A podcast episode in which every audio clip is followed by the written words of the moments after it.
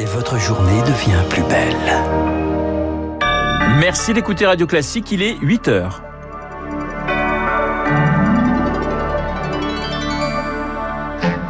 La matinale de Radio Classique avec Renaud Blanc. Le premier conseil des ministres pour l'équipe Borne, c'est ce matin 10h, un baptême pour 13 d'entre eux, tout juste entrés en fonction. Premier dossier euh, sur la table, le pouvoir d'achat. Au procès des attentats du 13 novembre, des plaidoiries, des plaidoiries collectives pour les avocats des victimes. Pour éviter le trop-plein, ils se sont organisés pour les regrouper. Une démarche inédite. Et puis, les cas de variole du singe continuent d'augmenter en Europe. On vous expliquera pourquoi cela inquiète les autorités sanitaires. Radio classique. Et le journal de 8 heures nous est présenté par Lucille Bréau. Bonjour Lucille. Bonjour Renaud, bonjour à tous. Première réunion de famille pour le gouvernement Borne. Des anciens et des nouveaux visages. Premier conseil des ministres du second quinquennat d'Emmanuel Macron à l'Elysée à 10h. On guettera Papendiaï, nouveau ministre de l'Éducation, ou encore Rima Abdul Malak, nommé à la culture. Une équipe déjà à pied d'œuvre sur plusieurs fronts, de la guerre en Ukraine à l'inflation. Victoire Fort.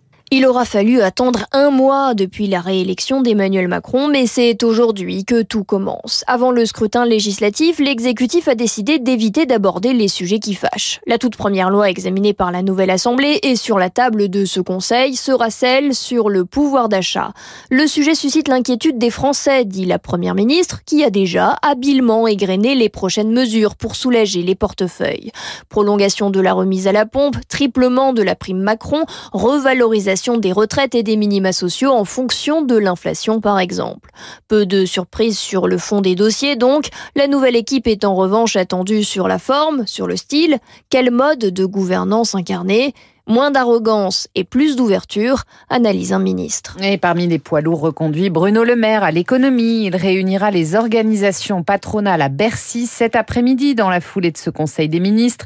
Elisabeth Borne, elle, s'entretiendra par téléphone avec les syndicats. François Omril de la CFE-CGC n'en attend pas grand-chose. Et la concertation, si ça consiste, comme ça a été le cas depuis toujours, à inviter les syndicats à Matignon, à l'Élysée, au ministère du Travail, à les écouter, à faire euh, oui oui de la tête, et puis finalement à ne rien changer euh, du projet. Euh, ben, je vois pas tellement quel est l'intérêt, quoi. Hein. Il y a quand même plusieurs sujets euh, sur lesquels on va devoir se confronter et on n'est pas parti sur des bonnes bases. Il y a la question de l'assurance chômage. Je pressens que ça va être assez tendu. J'attends de savoir si ce nouvel gouvernement euh, sera l'incarnation d'un pouvoir qui a changé comme le président nous l'a promis. Un premier conseil des ministres est déjà une fausse note. Les accusations de viol qui visent Damien Abad, le ministre des Solidarités, est accusé par deux femmes. Les faits révélés par Mediapart remontent à 2010 et 2011. Il les conteste avec la plus grande force. Elisabeth Borne assure qu'il n'y aura aucune impunité si la justice est de nouveau saisie. Lucille, au procès des attentats du 13 novembre, place aux plaidoiries des partis civils. Elles vont s'étirer au moins jusqu'au 7 juin. Au final, moins de la moitié des 330 avocats plaideront. Objectif, éviter les embouteillages, Elodie Wilfried.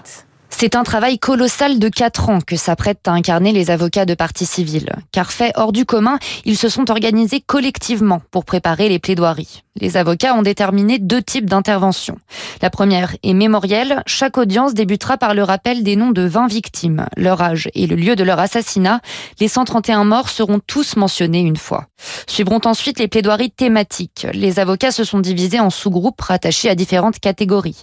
Parmi les thèmes, la radicalisation, le traumatisme ou bien le sens du procès, une vingtaine de minutes maximum par avocat. Dans ce contexte, le travail de préparation est particulièrement stressant, nous confie l'un de ceux qui plaidera tout à l'heure, car il est totalement différent d'une plaidoirie classique où chaque avocat se concentre sur le cas de son client. Autre difficulté, trouver un équilibre entre la place de l'avocat et celui des victimes, alors que viennent de s'achever sept mois de témoignages bouleversants. Nous suivrons ensuite les réquisitions du parquet, puis les plaidoiries de la défense. Au procès de la Yemenia Airways, la seule rescapée du crash, Baya Bakari témoigne ce matin le drame drame avait fait 152 morts en 2009 au large des Comores. Vous écoutez Radio Classique, il est pratiquement 8h05. L'Ukraine s'invite au forum de Davos. Après deux ans d'interruption pour cause de Covid, il reprend aujourd'hui avec un invité très attendu, le président ukrainien Volodymyr Zelensky. Il doit s'exprimer en visioconférence à partir de 11h. Sur le front, les forces russes intensifient leur offensive sur le Donbass. Severodonetsk est bombardé 24 heures sur 24. Moscou se dit prête de son côté à reprendre les pourparlers avec Kiev. Le verdict dans le premier procès pour crime de guerre contre un soldat russe est également attendu aujourd'hui. Joe Biden, lui, est arrivé en Asie, au Japon précisément ce, ce matin, suite de sa tournée justement en Asie. Il doit s'entretenir avec l'empereur Naruhito au palais impérial. À l'instant, il annonce un nouveau partenariat économique en Asie-Pacifique avec 13 pays. Il estime aussi qu'une récession peut être évitée aux États-Unis. Et on reparlera de ce déplacement du président américain en Asie mon invité juste après ce journal, euh, Dominique Moisy. Joe Biden inquiet également de la propagation euh, de la variole du singe. Elle pourrait être conséquente selon le président américain. Une dizaine de pays européens, mais aussi l'Australie, le Canada, les États-Unis ont signalé des cas moins dangereuses que sa cousine, la variole, éradiquée depuis une quarantaine d'années. La maladie préoccupe quand même, Rémi Pfister. Une forte fièvre, puis très vite des boutons apparaissent sur le corps qui se transforment en pustules. C'est justement par le contact avec la peau que se transmet essentiellement le virus, explique le généticien Philippe Frogel. Par les vêtements euh, et par les relations sexuelles. C'est des contacts euh, vraiment euh, proches. C'est pas du tout quelque chose qu'on peut avoir dans une pièce au restaurant comme pour Covid. Les foyers de contamination arrivent donc à être bien repérés et tracés, mais une question demeure. Pourquoi ce virus habituellement présent sur le continent africain se retrouve-t-il dans autant de pays à la fois?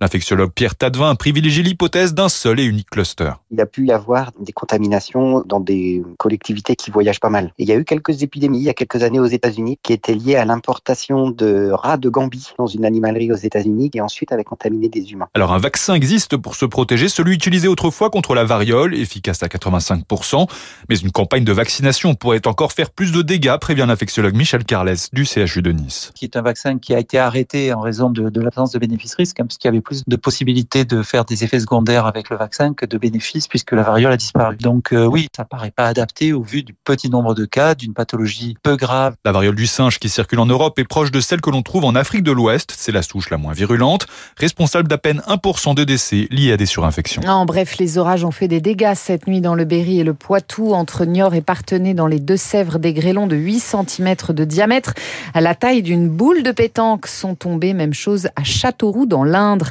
Le trafic des bus et des tramways perturbé aujourd'hui en Ile-de-France en raison d'un préavis de grève à la RATP.